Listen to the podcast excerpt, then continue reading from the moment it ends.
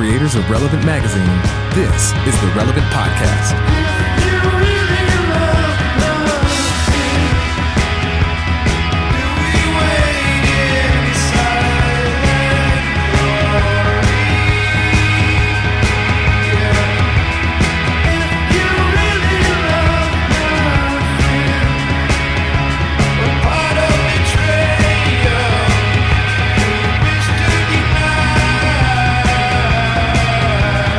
It's Friday, September 7, 2018, and it's the Relevant Podcast. I'm your host, Cameron Strang, and here with me in our Orlando studios, our illustrious engineer on the ones and twos, my brother, Chandler Strang. Hello.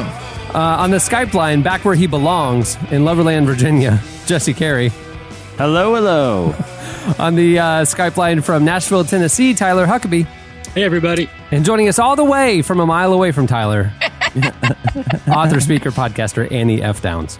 Good morning, gents. Whenever I drive by the church there, Annie, I give a little. I know you're not in there all the time. Oh, maybe you are. Maybe I she think is. Kind of, I kind of Hey, think of you as she being prays in the without ceasing. She 24/7. does not leave the church. Seems terrible. Seems like a terrible life. but there's a lot of other places you could drive by and wave, and better chance of you finding me there. But thank you. Tyler, you're never tempted. You're never tempted just to do a pop in like on '90s sitcoms. You know, just just knocking on the door, popping in. Right across from the church is Top Golf, so it's that classic Sunday morning dilemma when you're driving. If you're going to drive to Cross Point Church, so I want to swing in to Cross Point and get the word, or do I want to Sw- pop over to Top swing Golf into there Topgolf. and just and just take a few I was swings? so waiting on you to do a double There's a swing. joke swing. there. I There's a knew it swing to be into coming. church or a swing in the golf club Yeah. Joke. Take a couple hacks, as I call it. Take some hacks at I don't. I've never golfed in my life. I. You guys could be saying. I don't know what these words mean. Yeah, but nor, nor I. It's not. It's not real golfing. It's like it's like swinging a ball. It's like a real life pinball machine. That's basically what Top what? Golf Yeah. is. It's like real life pinball. I would have Oh, gone that a long sounds- time ago Yeah. if I knew that. I Yeah. thought it was like golfing where you stood still, and I wasn't feeling that at all. No, it's super super fun. It's like a it's like like Cameron said, being so you stand up on this platform and you, you smack the ball and it goes into these cool light up target zones and you can be horrible and it's gonna roll What? somewhere. Right. Oh yeah. And it lights up every time I hit Yeah, it. and you get different points for different things. And again, you don't have to be good at golf at all. It's just like a fun social experience where there's like food Oh and music gosh, and no you're idea. outdoors. I think hey, it is pretty wild that they have like it's like the tree of knowledge of good and evil, like having that turn right. It's a green, it's a light, and you take a left, you're in cross point. You take a right, you're golfing. This is like a tool of the devil for church people. This is- it's a temptation. It's your last Yeah, I could show up Sunday morning, or I could beat the lines at Top Golf. And, you know, Maybe get, both. get, a, get a brunch and a mimosa. Hey, speaking of golf, did you guys see last Sunday? It was the final day of, of one of the you know PGA tournament, tournaments, um, and Tiger Woods was playing, and he was in the hunt. And he was wearing what Tiger Woods always wears on Sundays, which is a red polo and black pants. That's his thing. Always on Sundays. He he always wears that. If he's made the cut up until Sunday, he wears it. At all, that's his uniform. For, so, like for a golf tournament, there there take place over four days, and you have to make the cut each day. And if you're in it on Sunday, you have a chance to win. So Tiger Woods, he always wears the same thing on Sunday. It's like his game day, you know, and it's a red polo with black pants, right? Um, there was a guy this weekend who looked just like Tiger Woods.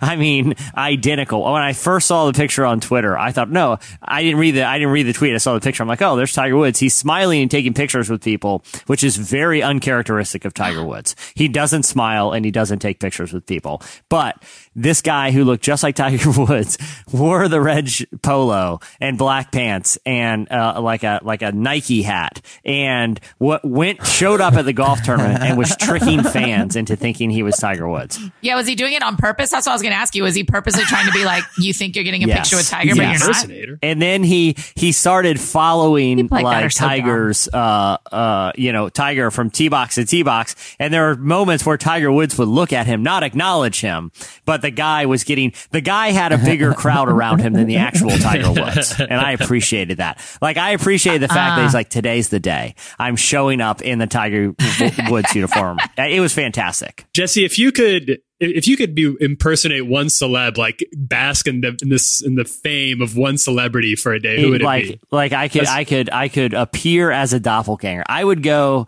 Yeah, as a I- doppelganger. No, You wouldn't have their life, but you would. But people, other people would think that you have. it would their be life. like I would try to think of the most super famous person ever, Chris Pratt. and just see. I, I don't. I mean, I don't know who I could possibly pass for. like Brad Pitt, like a, like an A list. yeah, like a, like a, A-lister. obviously. I mean, you're looking at me. It's like okay, Ryan Gosling, obviously. Theater of the Minds. Um, Picture Ryan Gosling. Yeah, theater. I mean, if you could age me up to be like a Brad Pitt, that would probably work. No, but I think that'd be. I think that'd be super fun. Is that be is, for people to think you're somebody else. Just Man, the interesting thing it's about like, the like Tiger, Woods kid, I just looked him up. He literally looks exactly like Tiger Woods.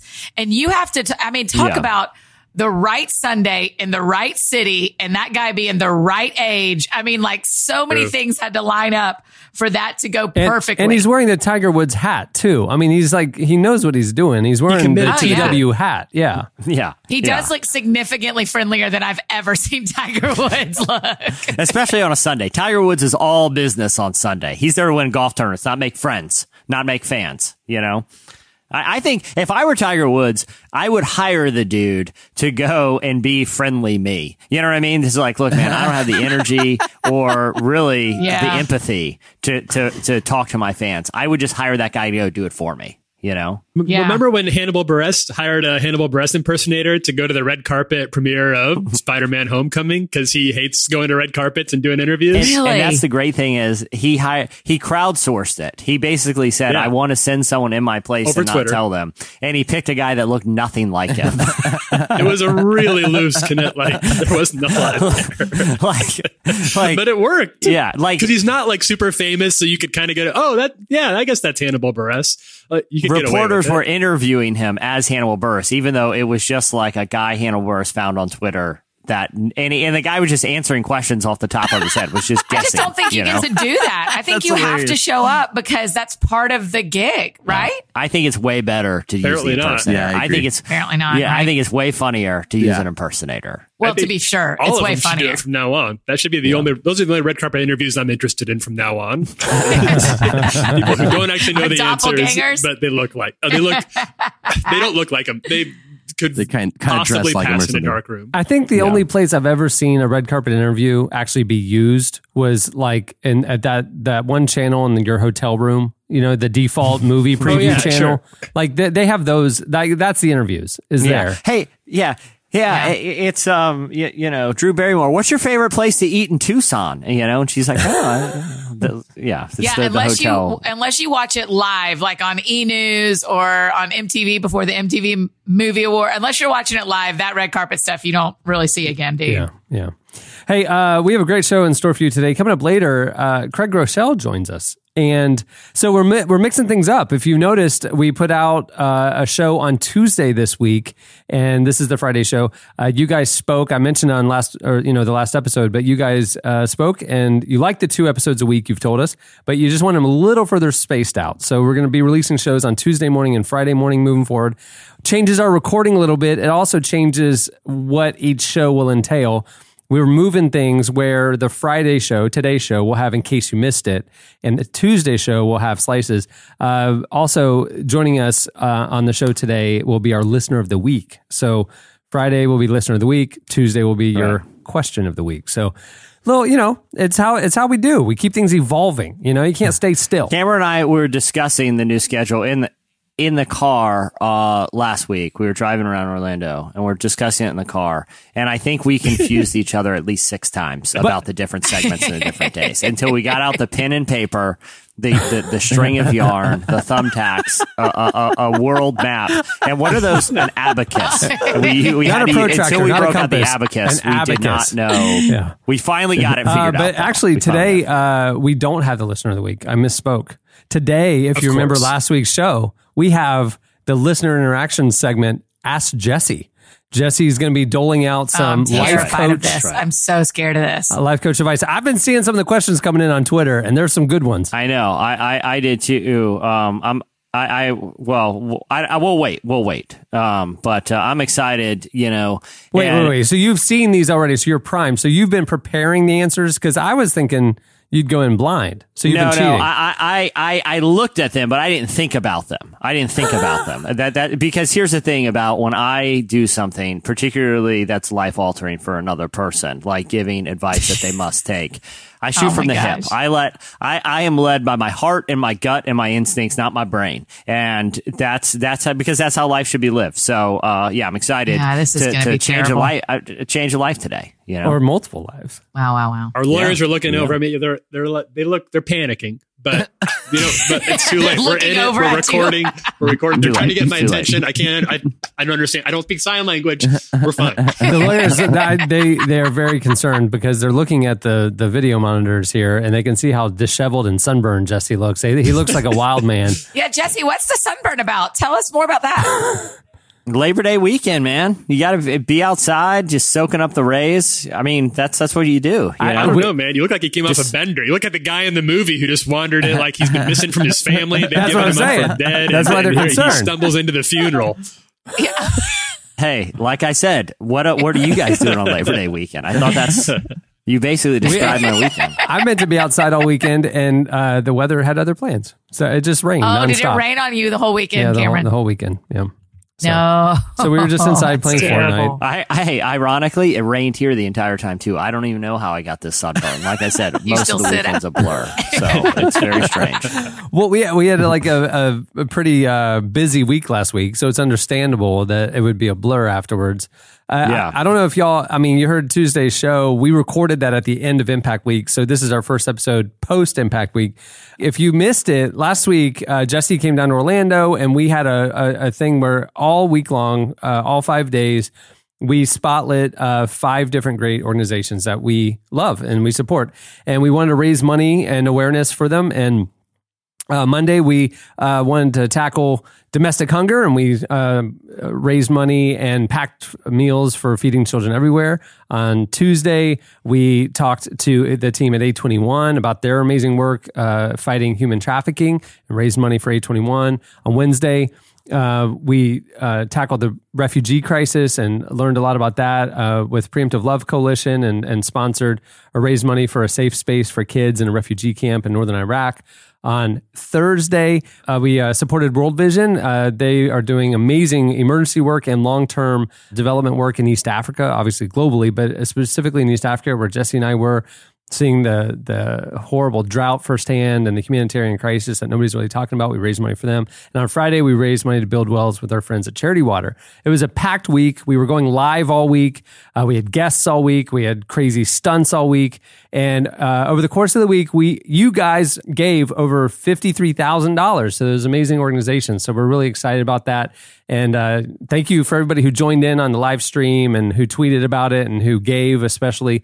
Uh, we really appreciate everybody uh, participating, and it was a lot of fun. We were it was a it was kind of a grand social experiment. I wanted Yeah. to see what would happen if we could shine the spotlight on these great organizations and see if we could help uh, support their work and propel their work. And we partnered with our friends at Bright Peak Financial, and they participated financially as well, accelerating everybody's giving. And it was a it was a fun week. It was a chaotic week. It was a it was a stressful week in a lot of ways, you know, with all the essential oils and, you know, endurance challenges and things like that. Yeah. But we made it and it was a perfect timing for a three day weekend. So it was great. And Even if it rained on you the whole weekend. that well, that's probably why Jesse looked so disheveled. It was actually Impact Week. It wasn't Labor Day weekend. Yeah, That's a sunburn from all that live streaming he's been doing, exactly. having the I screen had under, open. I was that under long. those hot spotlights. It's actually a chemical burn from from the essential oils. Yeah. I'm gonna do it to you. Well, he had to exfoliate I, I, I don't suggest you put oils the on your peel. skin and then shine a bright light on yourself for three and a half hours. It will. I mean, I was cooking. I was quite You were literally cooking like a cooking. pizza. I was. I was Yes. cooking. You know. Yes. I was. I was like, hey, hmm, what's that delicious smell? It smells like you know applewood bacon in here. I'm no. That's literally my face, and it's burning off because there is apple. There's an apple if you oil. got cooked, you'd smell like applewood Yeah, bacon. Exactly. It's a. It's fascinating. It's lovely. so gross. Uh, so his last Wednesday's episode, uh, it, things got off the rails. If you want to hear, if your favorite thing about our podcast is when Jesse gets really weird, uh, last Wednesday's episode is one you probably want to tune back into. Um, the essential oils got That's to true. I listened and I thought it was super weird. it was weird. I, I, I, you know, looking back, I don't know if it was the fog juice the or the essential oils or the combination of both of them put into a fog machine. But you know something something got you know crossed some wires for us upstairs. But you know it's, it's all for a good cause. It was for a good cause. Things got hazy. It's hazy. But That's I'm all happy to report that our, our newly installed uh, podcast studio decorations did not retain the smell. Really? There's no smell left at all. That's I mean, surprising. this room is covered in like acoustic tiles and fabric tiles and wood. Nothing, nothing retained the smell. It just smells normal. That's fascinating. Yeah, I would have thought for sure that it would have the smell. oh yeah, me too. I'm currently running my essential oils here at, at Annie's office. So only one of us now what, is getting. What are you using? What are you using to invigorate yourself? What is it? Which one? Uh, today, it's citrus and purification. Eh, wait, there's an oil called purification. Yes. Wait, so you combining citrus and purification, or you have a citrus one that is it Nope. I'm combining them. interesting? Thank you. Thank you so much. I learned I learned a lot about essential oils last week, but it was more trial and error, like self taught sort of Yeah. style. We didn't Yeah. actually Self-taught. we didn't like And, read. and I would say I, I would say it was mostly error. Like Y'all are most of what I was told was not. I never read on like that's how so much to put in How to abuse these? to the diffusers, and I thought like, well, you know, like these bottles are little, so like half the bottle, and so we just, you know, that's kind of the ratio we were going each time. we Wait, were- y'all use y'all were dumping like half a bottle into the fogger. Oh, we were dumping full bottles in the fogger. We were doing half bottles in the diffusers. Wait, were you putting water in there Mm-hmm. with the oils? And then, it, but it was half to a full bottle. Oh, well, my well, gosh, water, you guys. water. We mean almost toxic fog juice. Um, so Yeah. yes, Well, we were and the cutting diffusers I mean, we is did that water. fog machine ruined? No, it's lovely. Have you run it It, again? it was purified and invigorated, or whatever the joy, the juices are Sure. supposed to It's- do to it it. has Sure, sure, never run better. It is free of toxins, and has a clear mind. It has a, the clearest mind it's ever had. I do have a really clear memory of, uh, you know, uh, on camera while the while the recording was going on. Y'all in the studio were really ha- happy go lucky. You were enjoying it. You were playing it up. And then as soon as somebody, as soon as we hit record, the recording went off, the cameras were down. Jesse just said, Get me out of this room. and then and and, and, and did, Tyler, Jesse? that's the last thing I remember up until eight a.m. this morning. It's shocking. they just dropped you off in the middle of the floor, the Florida swampland. You had to crawl Yeah. back to Virginia. Yeah, back through the Everglades. Well, that yeah. day it wasn't just the hour and forty five minutes recording the podcast. We also live streamed to over two hours in this room, so it was like four hours of yeah, that was of insane. inhaling Yeah. chemicals and purifications, and it was It's not chemicals. Your oil friends would tell you. It's no the chemicals. the fog juice. all for a good cause. Uh, a little behind the scenes. Uh, you can't see it, but our studio I mentioned last week uh, finally has the aesthetic build out we've been waiting on, which means in the next day or two we are installing the cameras, and so uh, we will be taking the video or the podcast to video uh, here in the next week or so. We'll be live switching it uh, broadcast style from the Skype cameras and the studio cameras. Um, and we will be putting at first we'll be putting like excerpts or like you know three five minute clips up online see how that goes and then maybe some longer stretches as well we have a highly edited show so doing video is tough but if there is Shocking no one. That's what I said, man. That that's the tight that's the tightrope without a net. You know, just just out there for the world. I'm- That's how I'm the live for it. show was too that it. we did in the spring. It was like, well, here's everything, everybody. Yeah, but the live show, at least we were prepared for. We mentally knew that this was going to be unedited. Uh-huh. I mean, when we come into this show, it's kind of like we wing it and then we clean it up afterwards, which again, much to Chandler's chagrin, but I mean, we, we, we should get better at it. yeah.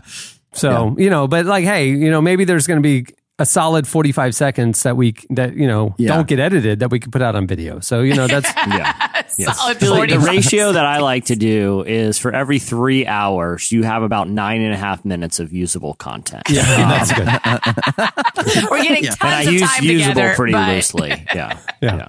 So, uh, so look for that. That'll be coming out soon. Hey, and if you missed it, speaking of video, on Friday's last Friday's episode, uh, we uh, had Johnnyswim join us, and we debuted the new issue of Relevant, and we played two songs that they recorded in the Relevant studios, and we put those videos out. And uh, do yourself a favor, go over to Relevant TV or find our YouTube channel. Uh, just search for Relevant on YouTube and watch those videos. They're like amazing. I mean, they're amazing, and uh, and we have more to come with Johnnyswim, more performances, uh, some interviews. We did a really funny kind of rapid fire q&a with them um, and so all that'll be coming out in the coming weeks uh, this week in the studio this is kind of teasing ahead because uh, we won't release these for a little while.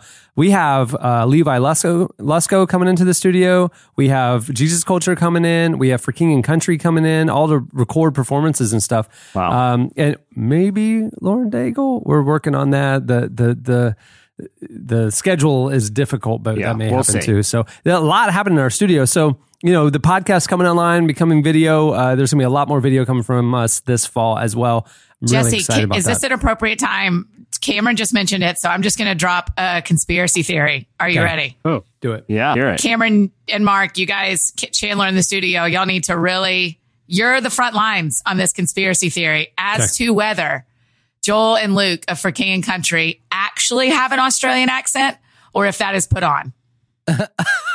Where is this stemming from? That's what I want to know. Yeah. Reddit thread did you dig Do, this do up you on? do, you think that like Australian handsome twin singers are slightly more marketable than regularly ruggedly good looking twins? I mean, they are okay. So I don't. I've never met the guys, and so I've never heard their accents. Annie, I'll hear it this week. But they are the Smallbone brothers. The Smallbones, Yes. famously being they are the brothers of Rebecca St. James and that family. When I lived in Nashville covering Christian music from like 98 to 2000, uh, the Smallbones were there. They were a powerful family in, in the Nashville scene. They still are. yeah. There's a lot of them. There's a pastor of a church that's a Smallbone. There's, yeah, there's a lot of them. I don't trust him. There's a conspiracy for sure. Annie, you, you've sold me. so the so the brothers though were younger, right? They were like Yes, you know younger. middle school at the time or whatever. They the family had moved over here a few years prior to when I moved to Nashville because of Rebecca St. James's career. So the brothers are Australian truly, but they would have moved to the U.S. maybe when they were like five to ten. So, the question so is, what you're suggesting four fifths of their life have been in the U.S. in Nashville of all places, accent wise. So if they've got this remnant Australian accent, where's that coming from? You know, because like Yeah. they haven't been there in a long time. And I, I've toured with them. I adore both of them and their wives. I think they're wonderful people. I have only been around them when I've heard an Australian accent, but I've heard a recording. So, so Annie, here's your theory. That I mean, everyone is aware that the Australian accent is the coolest accent. Like that's that's you know not well, even you're talking close. to a girl who's just in Scotland, so I'm going to disagree with you. But yes, the Australian the accent list. is highly Okay. regarded the. Uh, right. in the I mean, Christian you- world. Yeah, the I- I- Australian accent is highly regarded in Christianity. Exce- especially for like just like ruggedly good looking, just hunks.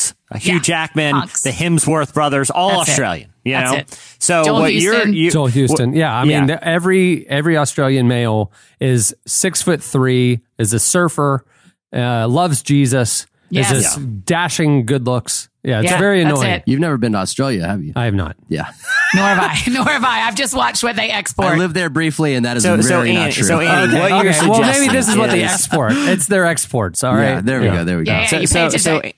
Annie, what you're suggesting is this. That the Smallbones um, knew of how marketable this accent is. They've been in the United States f- far long enough for it to have worn off. Yet they are still practicing it and maintaining it by, you know, watching binge watching reruns of like Crocodile Hunter and Crocodile Dundee just late into every evening so they don't lose the accent, so they don't lose the marketability. That's Yeah, yeah. the So I'm looking over. I'm looking over to our lawyers, and here's how I want to say this. I'm not suggesting that. I am presenting to you a theory that exists that I have only personally experienced them with Australian accents, but I've heard a recording of non-Australian accents. Ooh. Where do, where does this Wait, recording? you- release the tapes, Annie. yeah, where, I won't do it. That is not mine. It's where not do mine. the, where do these you know tapes? Where do they Nope. exist? Nope, not doing any of this. I'm just saying to y'all.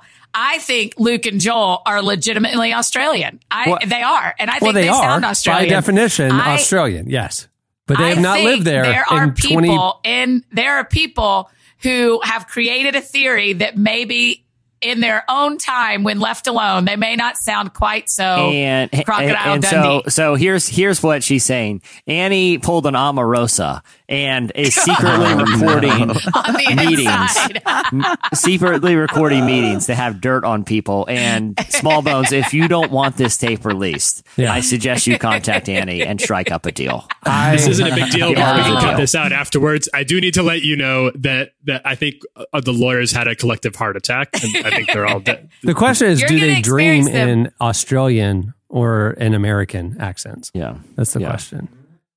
Well, also, I mean, both of their wives are American, so that has to. I mean, Moriah Peters, Luke's wife, Joel's wife, is for sure American and has an American accent. She's lovely. Here's the question: Do we know that they are actually different people? Uh, you know, Oh, is boy, this that's a an great elaborate il- illusion? And they're just they know that if they're two of them, they're twice as marketable. So you, you, think this is a uh, like a Lindsay Lohan Freaky Friday situation? No, no, no, not Freaky Friday. Uh, Parent Trap. Parent Thi- Trap. Parent Yeah, Trap. th- this Yeah. no, th- this is Freaky a Friday. They aren't switching places with David Smallbone. They're not becoming their father. no, no. Okay. This So is a awesome. Tiger Tiger Woods impersonator situation. Yeah, yeah, yeah, you know? they found a guy who looked like he could be a Smallbone and But- said, uh, "Welcome to the family." But you, know? but Annie, you actually do. There's only one Smallbone, and this whole How deep does this rabbit hole go, Andy? Annie, but you, you, you That's why I legitimately brought it wonder. to you. You think that because they haven't lived in Australia in 20 plus years, that the accent has actually faded, but when they get on stage, they might turn it back up a little bit I because need that's all what the of you crowd to quit wants. saying you think. I'm not taking a stand on this. I'm merely am bringing to you an a conspiracy theory that exists. I did not tell you where I stood on it. I just said Hey it Chandler, here's here we need here's here's what's going to need to happen. Yeah, they're coming to the studio. Chandler, we need to lay a trap, and here's what it is. Like you have them go into the studio to like set up for like the bug recording. the bug the dressing room is what yeah. you're saying. Yeah, yeah, exactly. It's like, hey, you guys go back there, get comfortable. We got some bottles of water, And, and we'll leave But y'all alone and beforehand, just give you a we- few minutes to get ready. We'll, we'll Yeah. check on you in 10 minutes. Yeah, Make them what, think. what needs to happen though is right before they go into the room, we need to spark some banter. So, Mark, I need you to do yell something wildly inappropriate before Yeah. they enter the room. Yeah, yeah, yeah. So when they go in, they're like, "Hey, dude, did you hear what that guy just said? That was insane! I can't believe he just screamed that across the entire office." The little do they know, the mics are running, and now we have unfiltered accents, and we My will know guess for sure. is there Andy. is no if they're putting on their accent, and I don't think they are. It's just a conspiracy theory. I think there's no break in the armor. Except Oh, the oh, one oh, this is a I've Disney cast member situation. I'm wearing the goofy costume from the That's moment right. I leave my dressing room, including right. backstage, in the hallways, everything. The head is on. I'm in persona, even backstage, because if a child or an outsider or a guest was allowed backstage, I, I cannot allow Goofy to be seen without the head on. You're That's saying right. the Smallbones are full persona character anytime they're anywhere, not in their own room or hotel room or, or house. Yeah, it, it's it's Jim Carrey becoming Andy Kaufman. For we the, are we're all going to get a visit from the Smallbones like enforcer tonight. Like, we're know, gonna like literally going to There's come to the door of my there's gonna be a silhouette in the doorway. We're gonna be like, "What? Who's there?" He's So a big guy. And You it's know, Rebecca St. James. It'll you be know, Rebecca St. James. No, they have they have a, a third brother, and he's very large. His name's Big Bone Smallbone, and he he's the enforcer.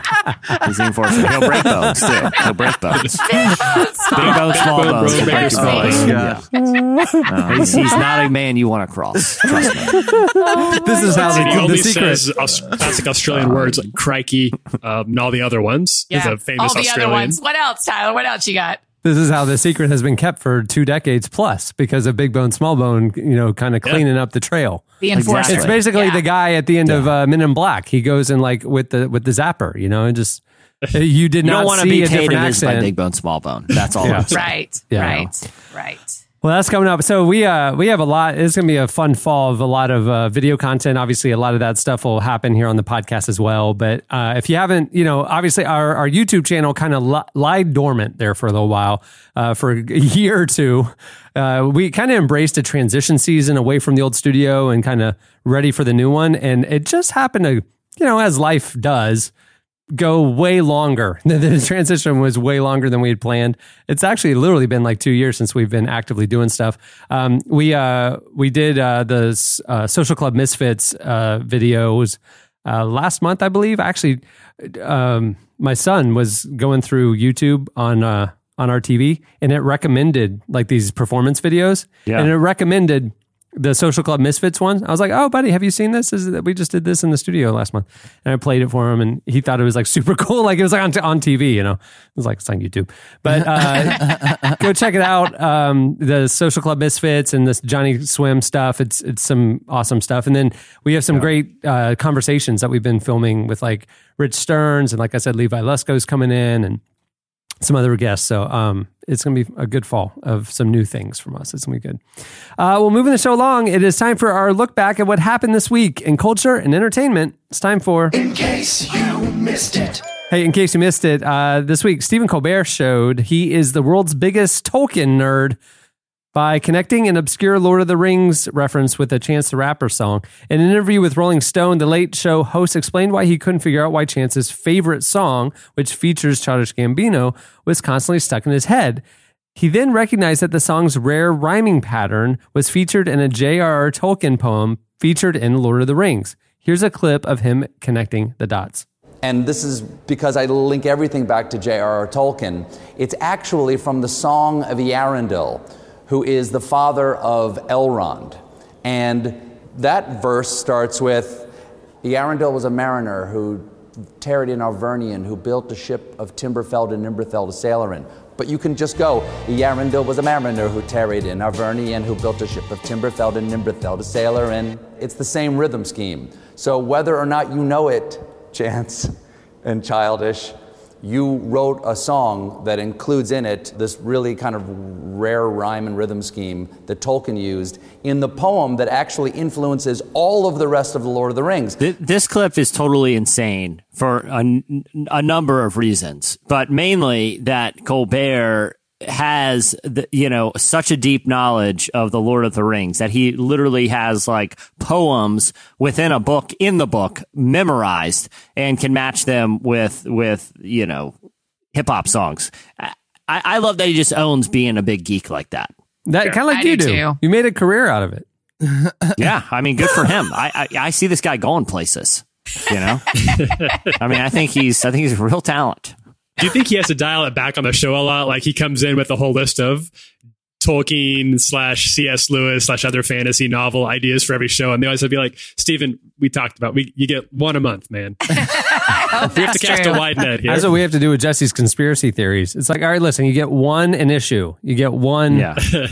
this one and this one is is being silenced because let's just say a, a, bi- a big bone gentleman paid me a visit, and uh, we're gonna be switching this one out this issue. So.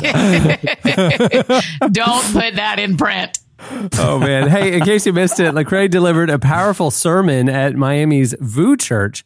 Uh, the rapper recently collaborated with uh, artists Zaytoven and Ty Dolla Sign, and he was a guest speaker at the uh, large South Florida church uh, founded by Rich Wilkerson. He opened the sermon by saying that part of the reason he wanted to speak there was because he'd previously visited unannounced and was treated so kindly by people who didn't recognize him. In the message, he emotionally spoke about how to maintain joy even through seasons of sacrifice and trials. Here's a clip.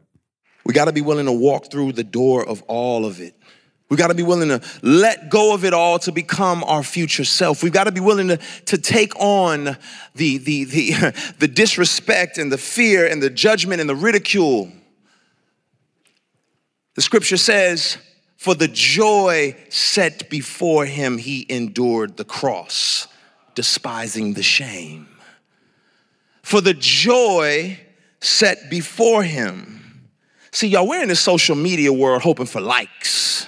But let me tell you something. If you woke up this morning and you loved yourself and you knew God loved you, any additional like is a bonus. It's a bonus. Likes don't change the world, relentlessness does. The power of God is what changes the world. Yes, it is scary. Yes, it is lonely. You're standing on the edge of something and you're afraid to jump. I know what it's like to be afraid to jump. I was uh, at, at Hillsong Conference in Australia. I left the conference. We zipped on over to New Zealand. They said, Lecrae, you got to go to this 700 foot building and jump off a base jump. It's amazing. It's a great experience. I said, no, thank you. Uh, they said, no, trust me, you got to do it. They hyped me up. They gassed me up. We got to the building. I saw a video of Beyonce doing it. I said, huh, if Beyonce can do it, so can I. Hold up. Hold up. First of all, there's a million things Beyonce can do that I can't. That was terrible logic. Still, I found myself on the top of this 700 foot building. I got to the edge of it. I looked down. I saw Tupac and Michael Jackson waving, like, come on. This this clip did pretty well. Uh, Like a lot of people watched it on, when we shared it on the site, and I think it's because it seems like Lecrae, uh, you know, lately, kind of the image he's fostered with these kind of collaborations, and um, is kind of this crossover artist. Um, you know, he's talked about potentially collaborating with like Kendrick and Chance, um, but to see him like in a pulpit delivering a sermon was pretty cool. I mean, you know, it shows how diverse his skill set is because it's a really powerful message. Yeah. I mean, thinking about him on, uh, you know, in the pulpit and on the Tonight Show, right? Like what Yeah. a, what a variety of places he's gotten to share his art. I just think it's really, really cool. Yeah. Jesse, I just got a text. Okay. This is from my main contact at the Orlando Magic. Okay. Oh She boy. said, "Hey there, Cam. Will you be in the office Monday at twelve thirty-five by chance for a special delivery? And by special, I mean very, very cool." Yeah. So someone comes in with like a hand truck and there's like a large box with a bow on it. And you're like, I can't believe it. What is this? This is awesome. You open the box and it's big bone, small bone, balled up in there. It pops out and grabs you. it's all over from there. It all goes dark after that. oh, in case you missed it, uh, former United Pursuit worship artist Michael Ke- Ketterer moved Simon Cowell to tears. Uh, Michael is currently a worship pastor, and he first made an appearance on America's Got Talent uh, earlier this year, where he introduced the judges to family, eh, his family, including his wife and six children, five of whom they adopted from foster care. So during the quarterfinals of the show this week, Simon Cowell called him a great human being. And after his performance of James Bay's Us, Cowell started crying, saying, "You're really, a, you're a really special guy. I don't know. There's something about you." Here is a clip of the performance. Tell me how, cause I believe in something.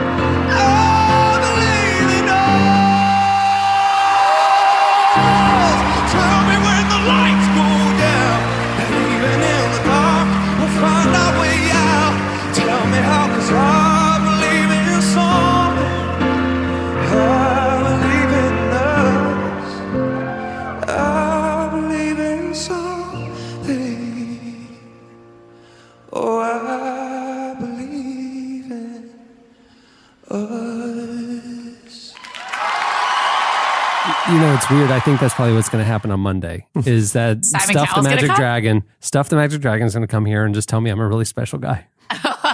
Wait, I'm sorry. His be- name is what? The Magic Dragon stuff? Stuff the Magic Dragon, not Puff. Stuff like you jam a basketball. Stuff Oh, the Magic sure. Dragon. Sure, Yeah. sure, sure. NBA You know, I mascot picture of the same year, thing. two years running. Hey, I picture the same thing. It's stuff, and he comes and they start taking pictures with you. All of a sudden, you're in a chokehold, and guess what? Stuff It's takes Big his head. Guess who? It's Big Bone. He found another way. out. He found another way.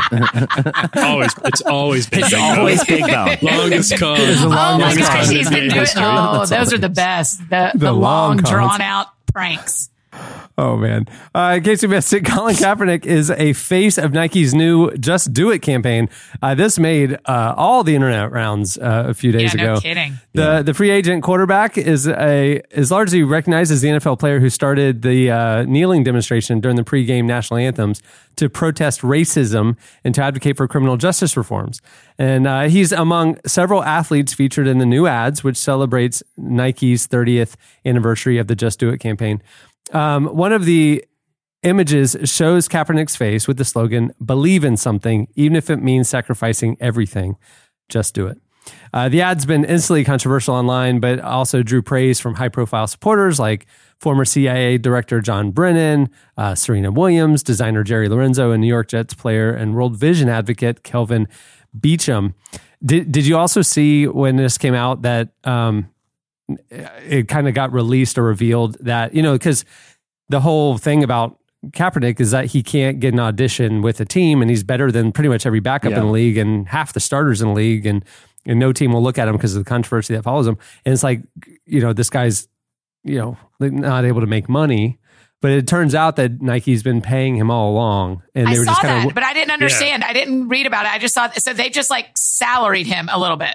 Yeah, they, they kept him as an endorsed athlete, waiting for kind of this moment, but they Got kept him on the roster and stuff. So So you know, while while Kaepernick's been out there, kind of advocating and and uh, uh, speaking, and you know, kind of he's not able to play football. He's actually been able to you know make a living, so that's good. So yeah, good him. and, I mean, it's notable too. He's given away a tremendous amount of money. He's also donated, you know, the percent, uh, a large percentage of his jersey sale revenue, and I, I it's over a million dollars that he's given to um, charities that affect the the causes that he's passionate about. Um, and he's also, I mean, this this is a big year for him personally because he's actually taking legal action against the NFL, trying to trying to prove that the owners essentially colluded to prevent him from working. Um, and so he, you know, not only is he taking on these incredibly important social causes, but he he's also taking on the league. And you know, from what I've read, the evidence seems to be in his favor at this point. And I, I think that he, you know, he had no way of knowing that this Nike thing was going to come. Like when he started, when he first started taking a knee on the field, I, I understand some of the. I've seen some cynicism about, well, now he's getting paid by Nike anyway, so it didn't really cost him everything. But this was not part of a long con from Colin Kaepernick. no, Right. hoping that he Right. would end up So it's knowing kind that of a at one positive point he ended up being the face of the Just Do It campaign. Right. This this was he took a chance, and in this case, it paid out with a Nike endorsement. But it, it, he didn't know that at the time. And I mean, the think Nike endorsement super is paying the bills, but it's he's still not getting to do the dream job that he wanted to do. Yeah, so it's not he's like still he's not an employed gotten athlete. everything Yeah. back. Yeah. Yeah, yeah. And, and, you know, you guys saw too, like the backlash online where over the weekend people were like cutting the Nike logo off their socks and they were burning their shoes and things like that. And it's like, Nashville's own Big and Rich uh, yeah. Tweeted out that photo of their sound guy cutting the tops off of his Nike socks. So I, I, and my thing is just like so you know, and again, like it's almost like the I hate to say it, but more the redneck kind of patriot, you know, Yeah. uh, audience is kind of saying that this is a slap in the face. You know, Nike's slapping you know patriotism in the face, which is just again missing the entire point. He's not Exactly. protesting the national anthem. I mean, it is a protest during the national anthem to raise awareness about racial injustice and police brutality. This is not about the anthem. Um, and, and and again, an army veteran is the one who suggested to Kaepernick to kneel versus staying seated on the bench or not coming out. He said, go out there and kneel, which shows reverence, but also creates a visual demonstration for a, a greater issue. I mean, I don't understand the the debate is ignorant. You know what I mean? Like the, the backlash is ignorant. And I'm not calling the people ignorant, but it is an uninformed objection uh, to, to the issue. I just don't get it. Yeah. There is no controversy here. Uh, Yeah, you exactly. Any, anytime it's framed as protesting the national anthem, it, it's so irritating because he went above and beyond. Colin Kaepernick went above and beyond to make sure that it wouldn't be construed this way. Right. But I think a few bad faith players at the top who have a, a interest in trying to keep it framed that direction have continued to peddle this this uh, this False that- narrative, that He's yeah. protesting the and, anthem. and, and ultimately, you know, it, it- members of our armed forces, you know, they, they're, I, I, I, you know, I don't want to speak for everyone, but I think a, a, a lot of them would not necessarily see their job to defend the national anthem, but to defend the values that it represents. And one of those values that makes America so significant is the value of free speech and free expression.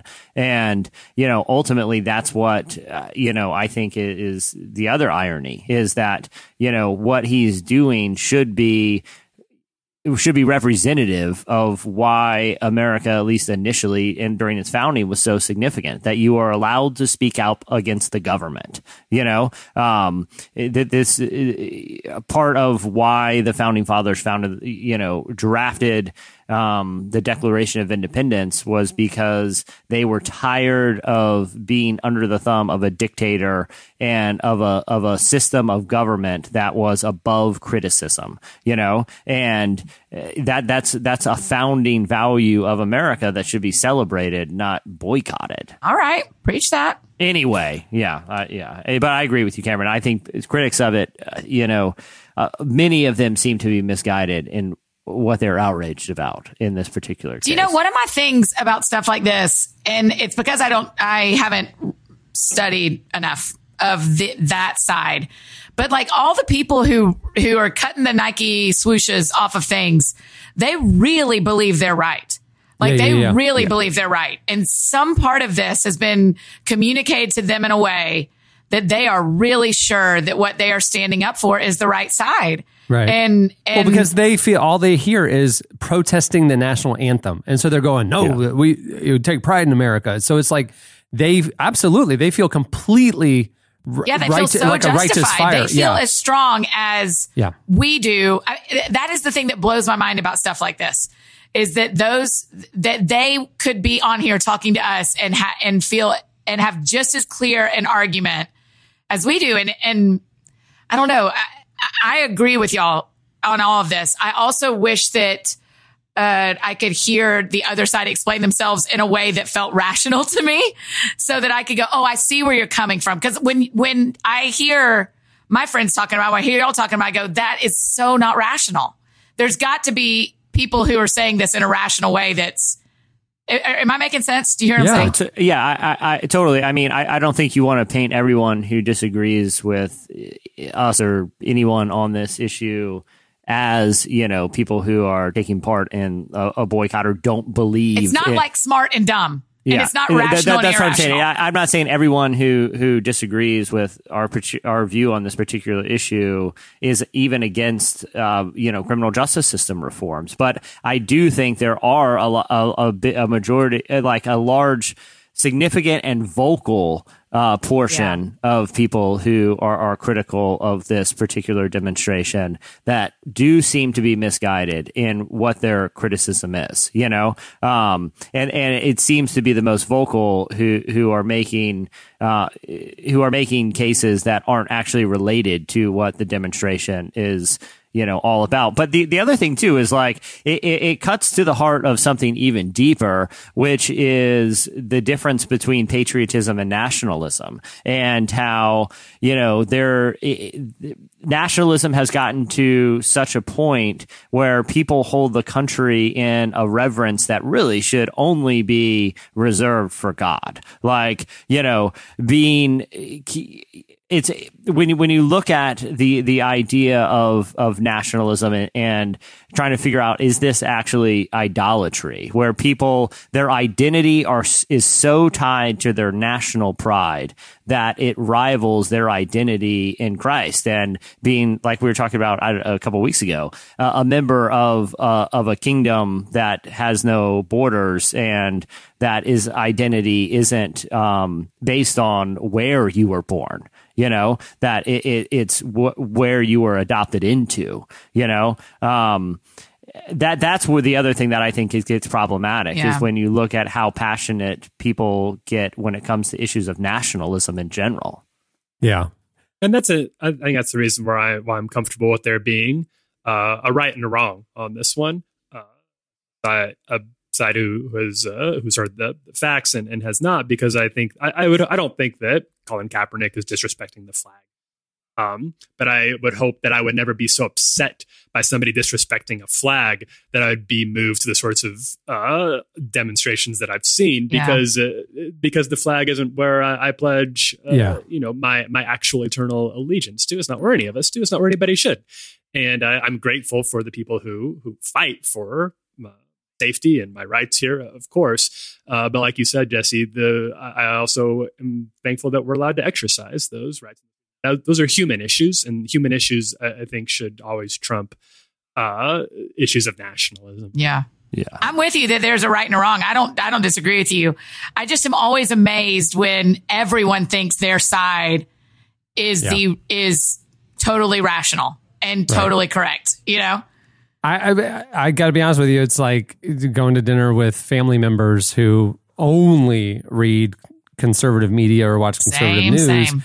They only have this perspective, and that is the right perspective. And it's like, I, I just wish that I, you know, that I, they'll never listen to the Jon Stewart, John Oliver people who would maybe have a differing per, intellectual perspective on on the news. And uh, Jesse and I were talking just the other day, riding in. We were listening to NPR, and I'm like, it bugs me.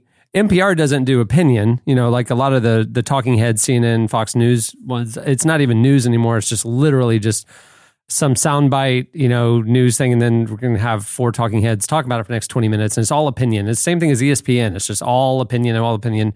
Just give me the sports news. You know what I mean? It, it bugs me. So I listen to like news sources trying to just get news, but there's such an implicit bias even in what news they report, how they report it. You know, it's like, I when I go to the gym and there's Fox News on the TV right next to CNN and it's all muted, so you're just seeing the ticker. It is fascinating to watch how like what news they're selecting to tell and what they're not. And then if they're having to report the same story, one is from an issue of victim, one is from an issue of aggressor, one is from it. you know like it's so crazy to me how so if you're only in taking one perspective, of course that's how you see it's black and white, right and wrong. I mean like uh, you know, I've been told that this is right, you know, and like they don't even know another perspective on the issue, you know, because they haven't listened to any other perspectives on the issues. And that a lot of us are, the left is just as guilty as the right in that, where you just do an echo chamber. You only follow people on Twitter who feed your own worldview.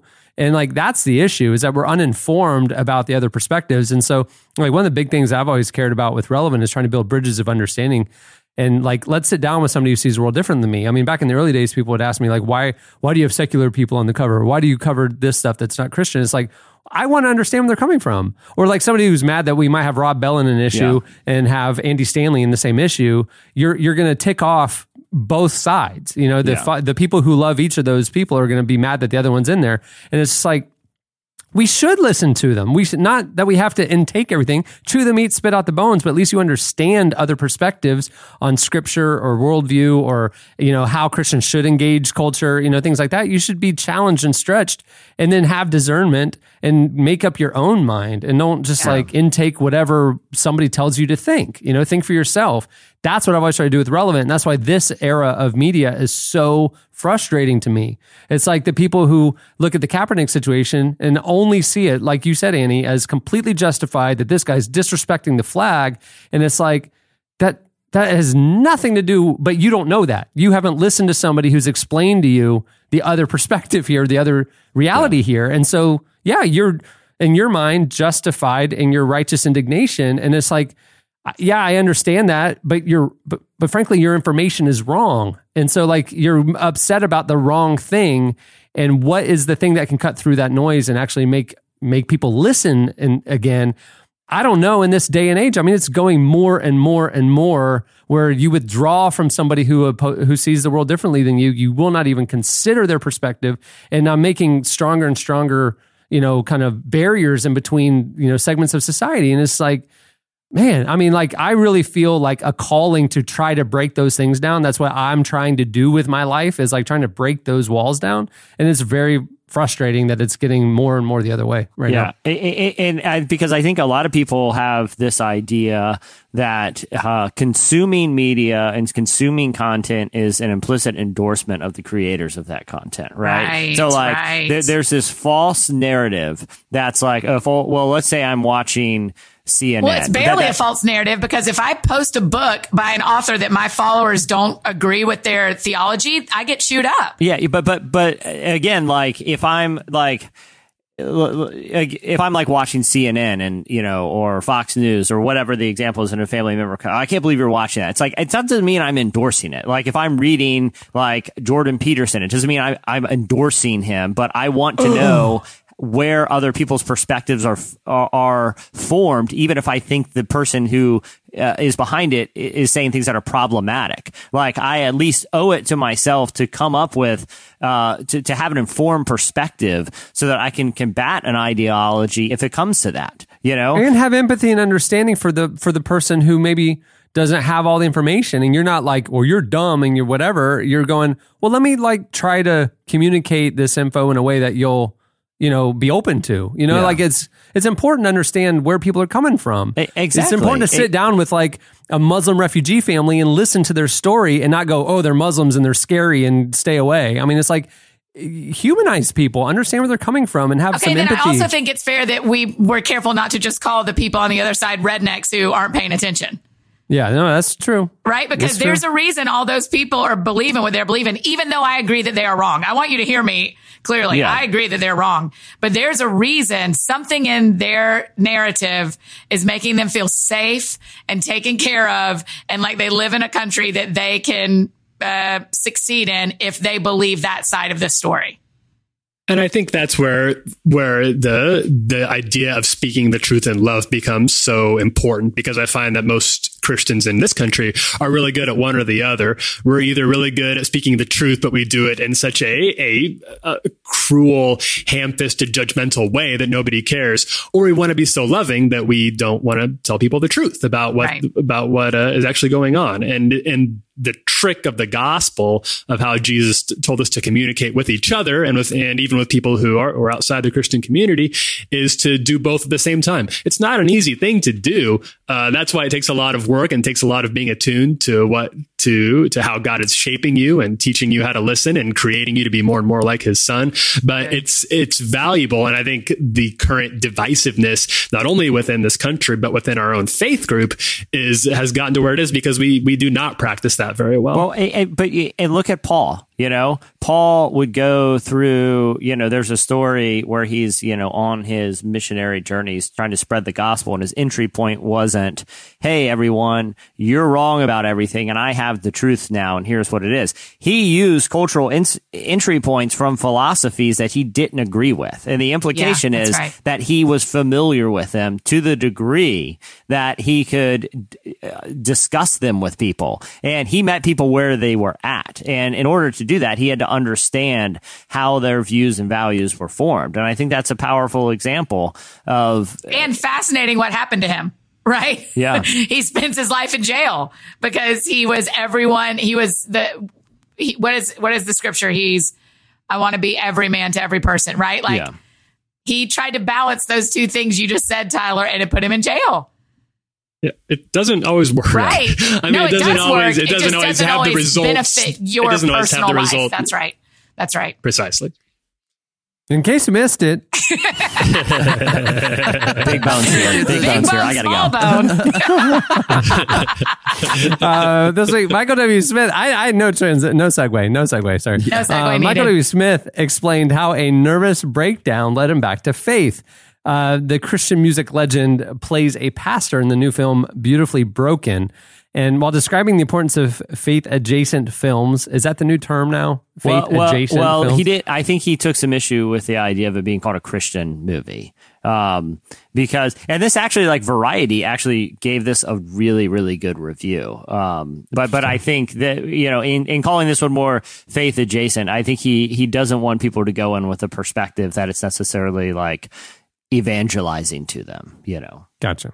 So it's not like church groups buying blocks of tickets. I mean, they, they might be. I mean, that's certainly possible. I mean, he's still, you know, talking to Christian media outlets, and he's. But uh, I mean, in you know, I think in the in the quote that you'll read here, he kind of says what he thinks is wrong with the whole idea. With with, with I won't say this. I don't think he has any problem with the term Christian movie. I think he has a problem with the movies that are largely associated with that term. Gotcha.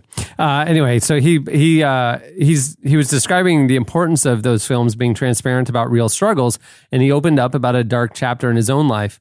Uh, he said, "I was playing with fire in the late '70s, and I had a near-death experience, and began to pray that God would rescue me because I knew I would die if something didn't change." At the time, he was uh, struggling with drugs and alcohol abuse. He said, uh, "Then I had this nervous breakdown." Beyond uh, honestly, it was just that God came and He laid down beside me on the floor in my kitchen as I wept and convulsed for three hours, from midnight to three in the morning. I haven't been the same since I got up off that floor. Uh, Michael Dubs, the Dubs, uh, said that more Christian leaning films would benefit from showing the difficult aspects of life. He said everybody's got stuff going on in their lives, every believer, every non believer. I mean, you can't just avoid it. Uh, we live in a broken world, and unfortunately, that's my problem with a lot of faith based films that seem to be nicely wrapped up in a bow. You don't really get the raw things of what's going on in people's lives. And that's what I love about this movie.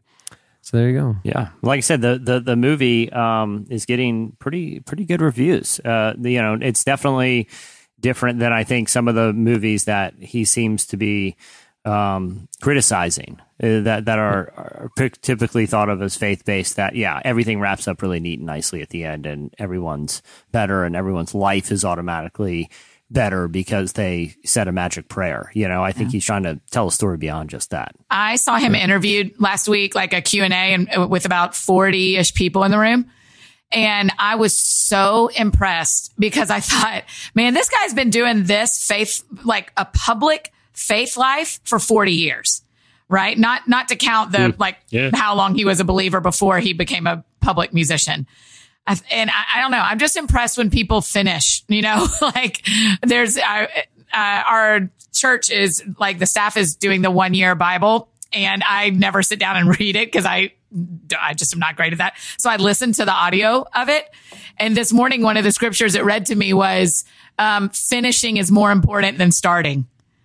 And I was like, gosh, that is like, it's from Ecclesiastes. And I was like, man, that is it. And that's what I think about when I think about Michael W. Smith. Like he's, he's going to finish really well in a lot of years, not anytime soon, but, but just his, his perseverance and his tenacity and honest stuff, like what you, what you said, Cameron, about him having panic attacks. And I don't know. I, I've loved him for a long time. He was like my very first Christian artist that I owned tapes of back in the eighties, but I've never been more impressed with him as a human and like as a man of God than I am after hearing him last week. Well, and, and even his willingness to criticize, you know, part of what, you know, what's looked at as like the Christian entertainment industry with, you know, these movies for him Yeah. and because of his career, that might be somewhat of a risk, but he's calling it, he's calling it, he's saying what's true, you know? Um, and I think it's, it's good that he's willing to do that. Yeah. Was he your first like CCM crush, Annie? For sure. No question. I thought he was so cute. I listened to all because I I like Steven Curtis Chapman too, but he just wasn't like my type. So it was more You want to hear my. Michael W. Smith impression? It's Yeah. pretty, it's pretty good. Hold on, close, close your eyes. Hold Uh, you, yeah. you won't be able Right, to, all right, you won't be right, to all right. tell the difference. My place in this world, place in this. Sorry. Oh, wow, you're good. like every other person who comes on the show and does impressions. He's It's got, he's got like the, the, salt, oh, the what- what that's saltines on the throat. Dig deep you for know? that one. catapulted Oh, there. Yeah. Yeah. You guys know what I'm talking about. Chandler, you got to play a clip. Take us out. I your eyes are Jesse's watering. eyes You're so watering entertained by right now. Jesse. Literally. Chandler, take us out on a clip, and people will be like, which one's Jesse? Did he just put a music pad behind Jesse's vocals? That's incredible.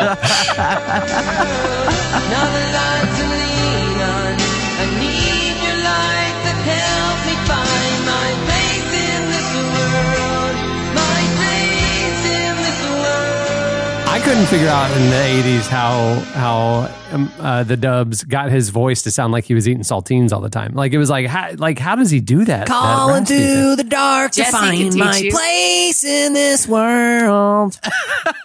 Okay, to be fair, that one was better. That was your. That was better than the first one. Yeah.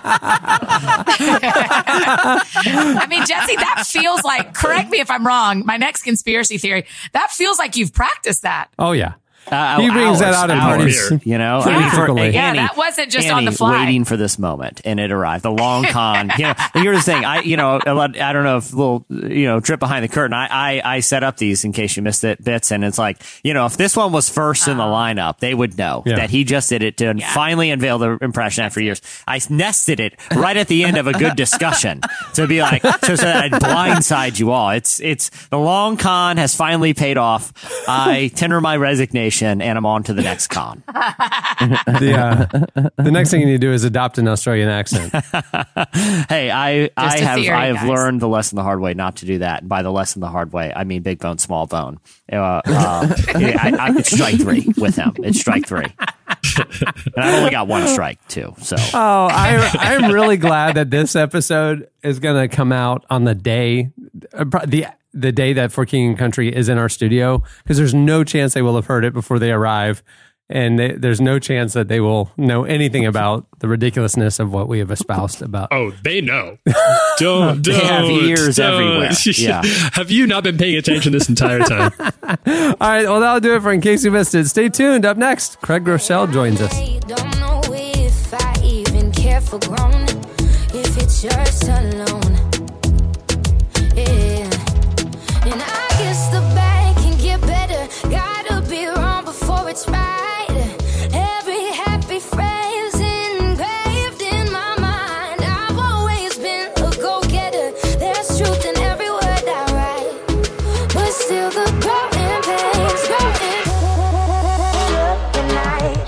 You're listening to Alessia Cara. The song is Growing Pains. It's the BRAVVO remix from her new Remixes album.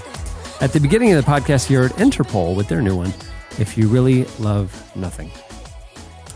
Craig Groeschel is a pastor of Life Church, a multi site church that draws more than 50,000 people each week. I don't know, you might have heard of it. Uh, in his new book, Hope in the Dark, uh, he explores how to maintain a belief that God is good even when life seems bad. Fascinating conversation. Here is part of our conversation with Craig Groeschel.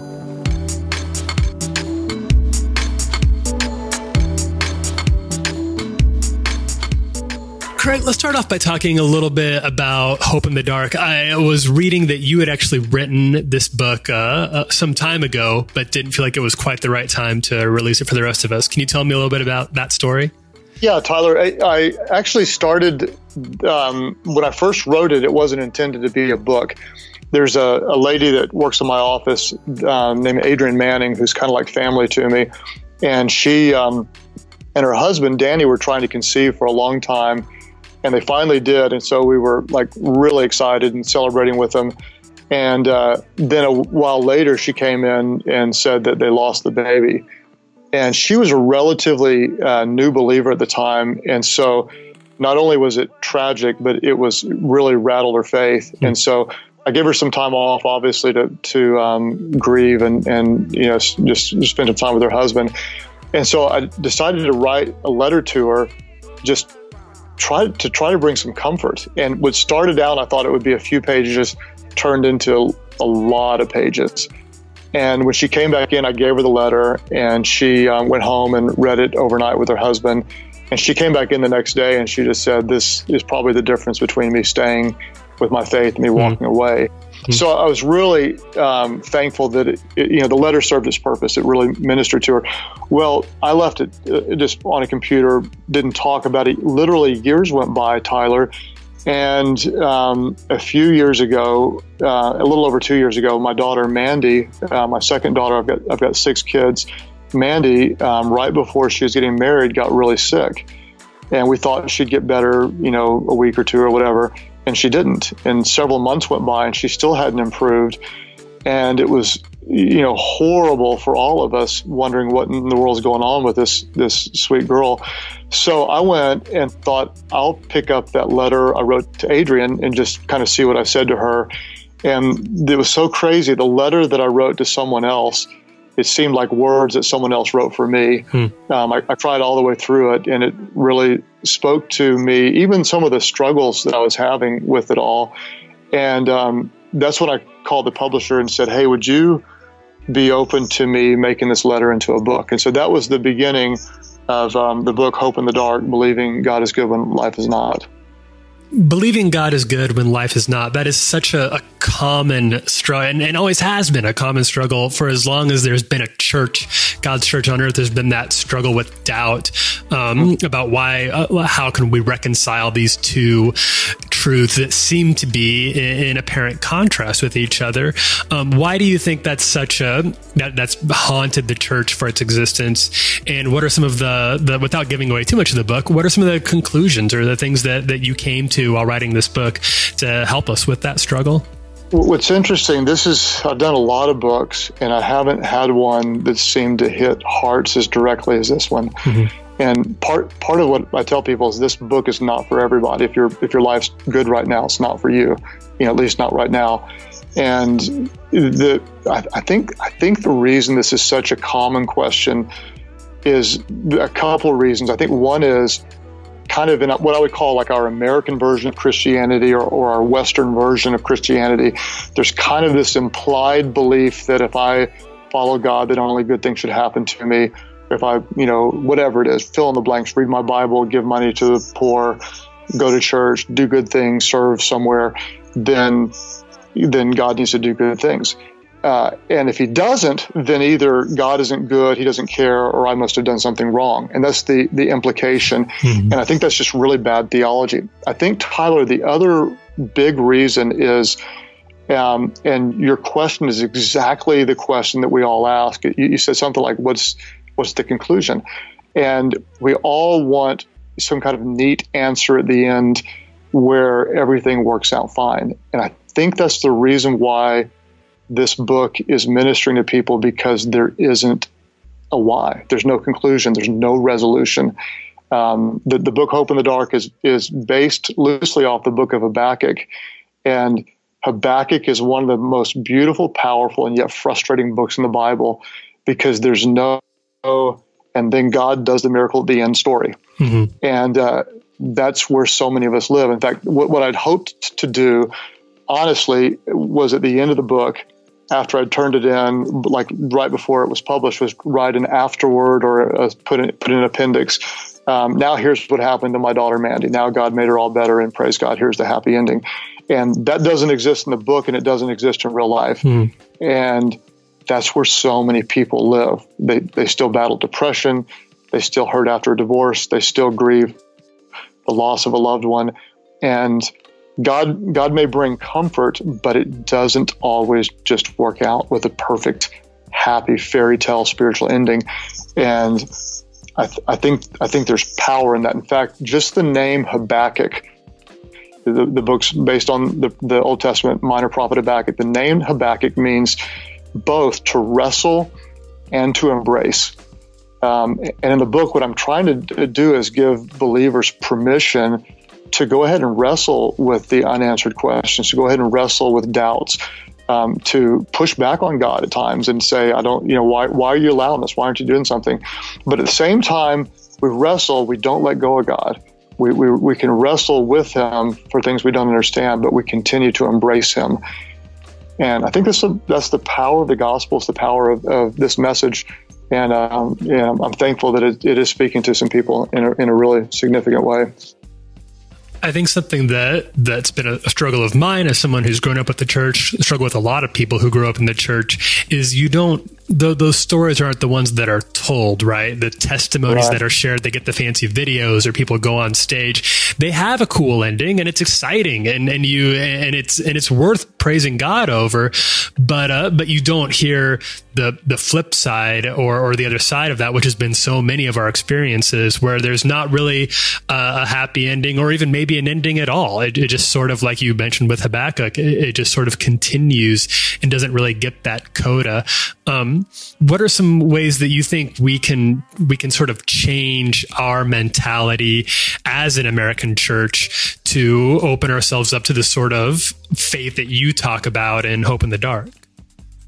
Well, I think we I think we need to walk in the tension that God is always a good God. Anything's possible with God. He is a God who does miracles, and we rejoice in those. Um, at the same time, our faith isn't based just on God giving us the desired outcome. Our faith needs to be based on who He is, His character, His nature, His goodness, His sovereignty. You know, from my perspective, Tyler, since I, I'm a preacher, I, I did notice this, and I have to kind of confess and almost give a, a negative critique on my preaching. Almost all the sermons I preach do have the and here's the here's the God miracle at the end. Mm-hmm. And so I taught on the book of Habakkuk in our church, and the first week I explained this is not a sitcom sermon. What's a sitcom sermon? I, just, I made that up. But you know, in a sitcom, generally speaking, all the problems are resolved in 30 minutes or less, including commercial breaks. You know, in most of our sermons, in this part of the world, they're kind of resolved at the end with a you know a Romans eight twenty eight, and God works all things together for good, and that's always true. Uh, but the good isn't always the good we want it to, to, to be.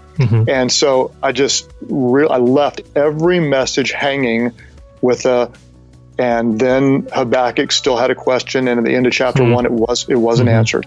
At the end of chapter two, he was still waiting on God to do what God said he was going to do. At the end of chapter three, was pretty powerful. Um, he has this kind of it, it, there's a word at the beginning of chapter three um, that is the word sh- Shigionoth that's used one time in the Bible. It's basically basically a description of how to praise, and it's this like full body um, with everything in you praise. And this is what Habakkuk does: is he he says, God, even though the fig tree doesn't isn't going to blossom, even though the grapes aren't going to be on the vine. In, in other words, any, even though all these bad things are going to happen to me, yet I will praise you. And that's one of the most powerful things, even though there's not a happy ending, even though the prayer that I wanted you to answer is never answered, I'll still praise you. It's not a sitcom sermon, and yet he's got this real revelation of who God is, but it was not anywhere close to the American happy ending. I got a better job with benefits, new house, and a car that drives itself, you know.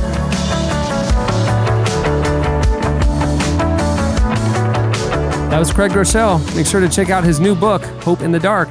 It's out now.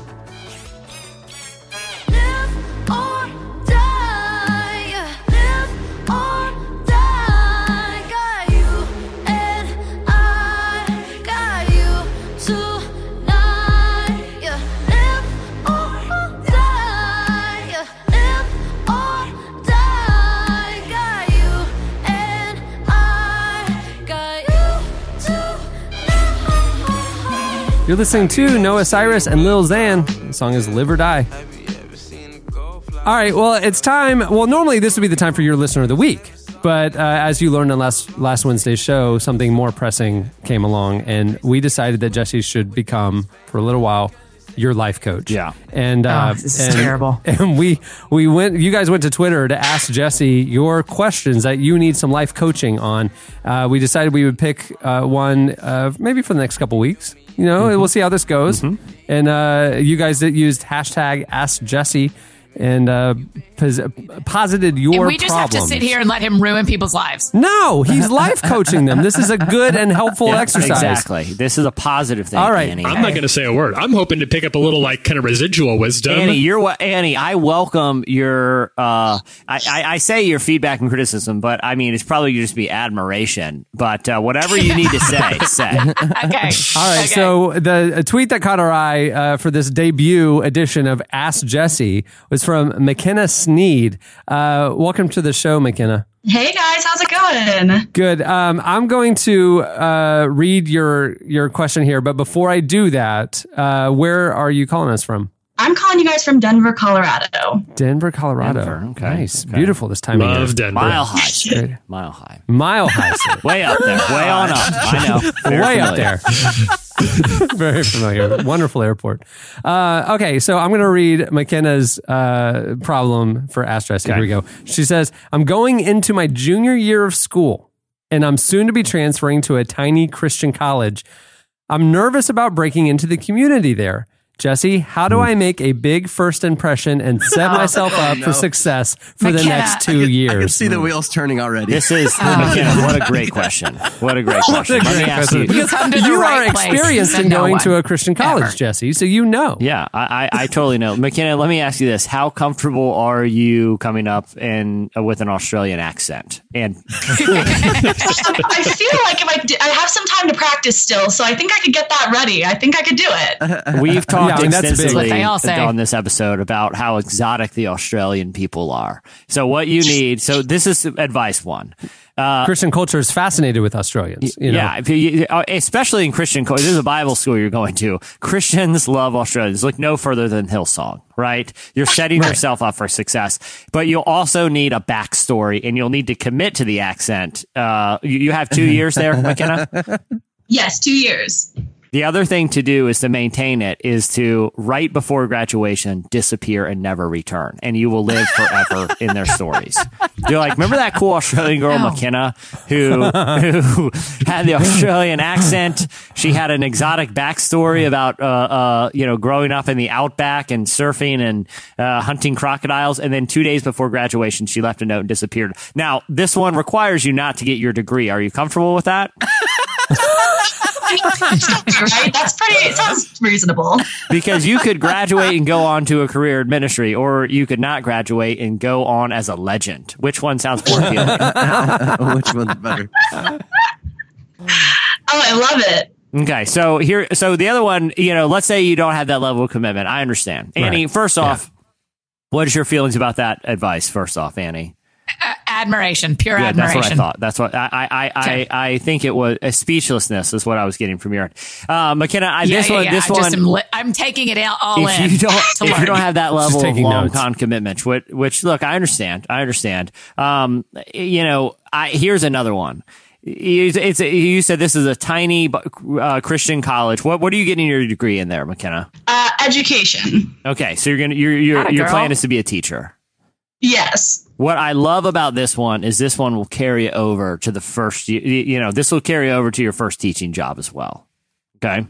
Um, Okay, I'm you- ready. You, you, you know what you know I, I have a lot of experience in christian uh, uh, college right so i went i went to oral roberts university it's a little bit of larger it's probably mid-range school uh, but here's who i found out are automatically the coolest kids in christian colleges okay the bad kids the ones that come on Yeah, he's that's the one everyone wants to hang out with so here's what you do mckenna first day okay you uh, do you have access to a hot rod or uh, at least a rental car of some sort Yes, absolutely. Okay, what you need to Yeah. do. See, McKenna's an all yes kind of Yeah. girl. I, I like her. I like She's, her can do is the right attitude. move. yeah, it's good. So McKenna, here's here's what you're gonna need for this. You need a really rad leather jacket. Is that gonna be a problem? Oh, I have one. I'm ready. Yes. Okay, Oh, get the get prepared. the. Okay, She has a hot rod. She has a leather jacket. Okay, leather so jacket. hot rod leather jacket. Here's what you need to do. Um, you need to show up. Don't show up on moving day when all the other people are. You'll blend in there. Everyone's too focused on moving in. Start the first day. Or do they have chapels at this school, McKenna? Yes, they do. They do. Okay, here's you need to start the first day of the first chapel, and you show up five minutes before the chapel service is going to start, speeding across the campus in the hot rod. You got it so far? Because everybody is outside. Everybody's outside heading toward walking to chapel. Here's what you Yeah. need to do, McKenna. brilliant. You need to go flying up to the chapel, slam on the brakes, do a sweet donut, pop out of the car, and then lean up against the side, real cool like in your leather jacket. And you ask somebody, "Where's everyone going?" And someone goes, "Oh, it's the first chapel." You go like this, "Nah," and then you just lean up all cool on the car. Now, here's what's cool. I hope you're not offended by this. When they come out of the chapel and you're leaning up against the hot rod with your leather jacket, you need to be vaping. I don't know if you're comfortable with this, but that's going to send the message. McKenna's the cool, Oh the cool gosh. bad girl. Are you comfortable with this, McKenna? I feel like this is all gold. I'm ready to go. Because what's going to happen is you're looked at as as the the, the cool outlaw in Right. uh, a, a, a school full of squares, and everyone's going to want to be your friend. And even if people don't want to be your friend, a lot of people are going to be trying to reach out to you because they think Yeah, that they, that's like right. they have that that you know good Christian missionary sense about them. Either way, you're going to be the most popular kid on campus. Yeah, that's what it is. That's why the bad boy is so attractive at a Christian school because you can missionary date Yeah, him. yeah. Mc- McKenna, how do you f- see? Like, I feel like this. You'll have your. Are are you are you single, McKenna? Yes, I am. You, you see, this Oh, will yeah. help you. All those guys who want to be pastors. Oh yeah. Game oh over. yeah. They're, Oh, they're oh all. my Yeah, gosh. exactly. You're the hot ticket on campus now. McKenna, I'm setting you up for such success, and all you need is three successes. I mean, here's can I can I tell you one thing that would also help uh your you know kind of foster this image when they're coming out of chapel. If you're not comfortable with vaping, how about this? You're sitting on the trunk of the car reading "Love Wins" by Rob Bell. Are you comfortable with that? Oh man. How on do you feel? How do you feel whose about car, that, Jesse? McKenna? Uh, whose car is it though? Because she's on a motorcycle. So is she like the dean's car? Yeah, yeah. You're, you're you're just outside chapel. Everyone's like, okay, this McKenna, she's bad news, and that's good news for you. That's funny, man. McKenna, how uh, I mean, how comfortable are you with this life advice? I feel like probably I'm ready to go go to school now. I have like three months to prep for this, and so I could go tomorrow though. Like I'm I'm ready. Just got some time to work on that Wait, Australian you have accent. three now. months? I don't understand and what here- school this is that starts in December.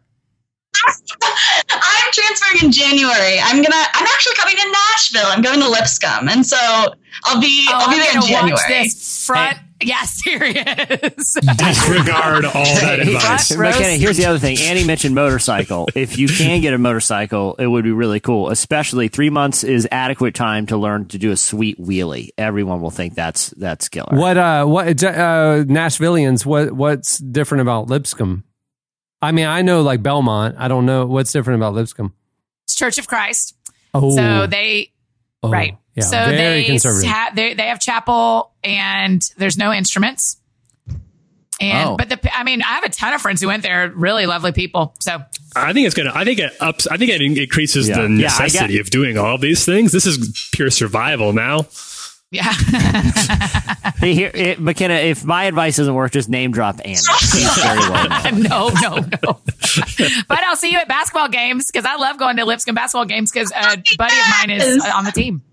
If I don't get kicked out of the school before then, I will definitely see you there. Well, you're coming in January. You'll you'll have plenty of time. If you can just make it one week, we'll go to a But game. but here, uh, McKenna, la- one last thing. What so what grade do you want? Do you envision yourself teaching after graduation?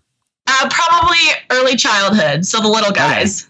Because I was going to say you can employ the same strategy and be really cool with the students, but that typically works if you're a high school student. But Yeah. you could do it and you'd be the coolest teacher on, uh, you know, among teachers. So this works at multiple stages in life. yeah, Oh it's good. He's not wrong. So A motorcycle and an Australian accent for small kids sounds like the road to success for sure. you really Well can't done. go wrong. I mean, this is fantastic advice, McKenna. I hope we are allowed to check in with you in three months. Yeah, we and should. if you're not expelled, let us know how it all went down. Absolutely. I will be working on that accent up until the day I'm there. Good. There you go. Good. And listen, Good. the one here's my one piece of advice. It's not near as good as Jesse's, obviously, but There's a place here called Baja Burrito. Go eat there. They're the best burritos. That's all I can give you. The rest of it, you should do exactly what Jesse says. Perfect. Okay. Baja Burrito, motorcycles, Australian accents. I'm ready. All right. Well, thanks for Yeah, uh, you got uh, it, sending girl. us your Ask Jesse life coaching question, McKenna. All, all the best as you start your new chapter at Lipscomb. Please don't get kicked out. Yeah, that's right. Yeah. Thanks so much, guys. We got a couple of waivers we need you to sign before you hang up. Hey, if you if you want uh, advice uh, for your life to be enriched in some way, uh, hit us up at Relevant Podcast and use hashtag Ask Jesse, and we will select listeners next week too. I, I- Look forward to helping. I feel like that was really good advice. Annie, real talk. I mean, I've never heard anyone given the advice to start vaping. So to go from I'm telling non-smoker her to how to be the baddest cool kid on the Christian Yeah. college campus, Annie. And you have to you be did it. willing to have some moral compromises. I'm sorry. Yeah, yeah. goodness. That's That's it. what- I'm, I'm nothing short of impressed. wow. Maybe don't do Ask Jesse. Okay. Um, thanks to Craig Groeschel for joining us. His new book, Hope in the Dark, is out now. You can also follow him on Twitter at Craig Groeschel. If you haven't seen his name spelled, good luck phonetically spelling that one. hey, the new issue of Relevant. gross. I'll, let me spell it for him, Cameron. It's imagine you found like a gross clam, like a, a disgusting clam. You're like gross shell. Oh, that's nailed it. Nothing just like that. just like Not how you spell it. Nothing. a helpful Nothing like that. memory device. That's Just phonetically phonetically. true. That is going to make you. It's a slimy, slimy, You're going to get a weird guy on shell. Twitter if you follow that guy. Oh wait, Cameron, I do have a feeling we may be talking to. Yeah, the I was gonna say you Rochelle. misbooked it. That was, This guy was wondering This why guy's a Relevant fisherman. Magazine wanted to. but he was interview excited him. to talk about his. Uh, It was in the notes, so oh my god. Um, hey, the new issue of Relevant is out now. It features Johnnyswim on the cover and a lot of other great content. Uh, we have Foster the People in the issue. We have uh, W. Kamau Bell. We have, uh, man, Bo Burnham's in the issue. Just it's it's stacked. It's stacked. Christine Caine, uh, Hillsong Young and Free. I mean, it's a ton. You can view the issue online at relevantmagazine.com or you can pick it up at newsstands nationwide. And right now, if you go to the website, there's a great subscription deal going on. Um, if you've been listening to the show and you like it, you'll like the magazine a lot better. Uh, go subscribe, support it. Um, on that note, we'll wrap things up. I'm Cameron Strang. Chandler Strang. I'm Jesse Carey. I'm Tyler Huckabee. And I'm Annie F. Downs. We will see you on Tuesday.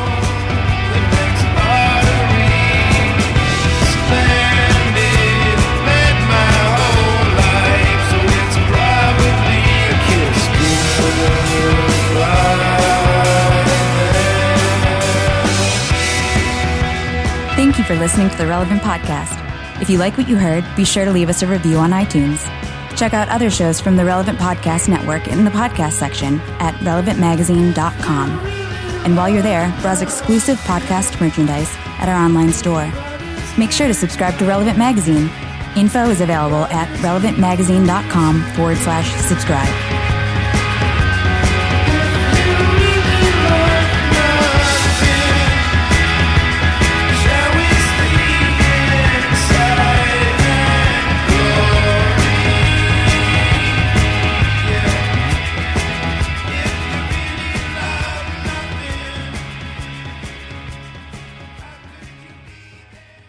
My place in this world, place in this. Sorry. Ugh. Relevant Podcast Network.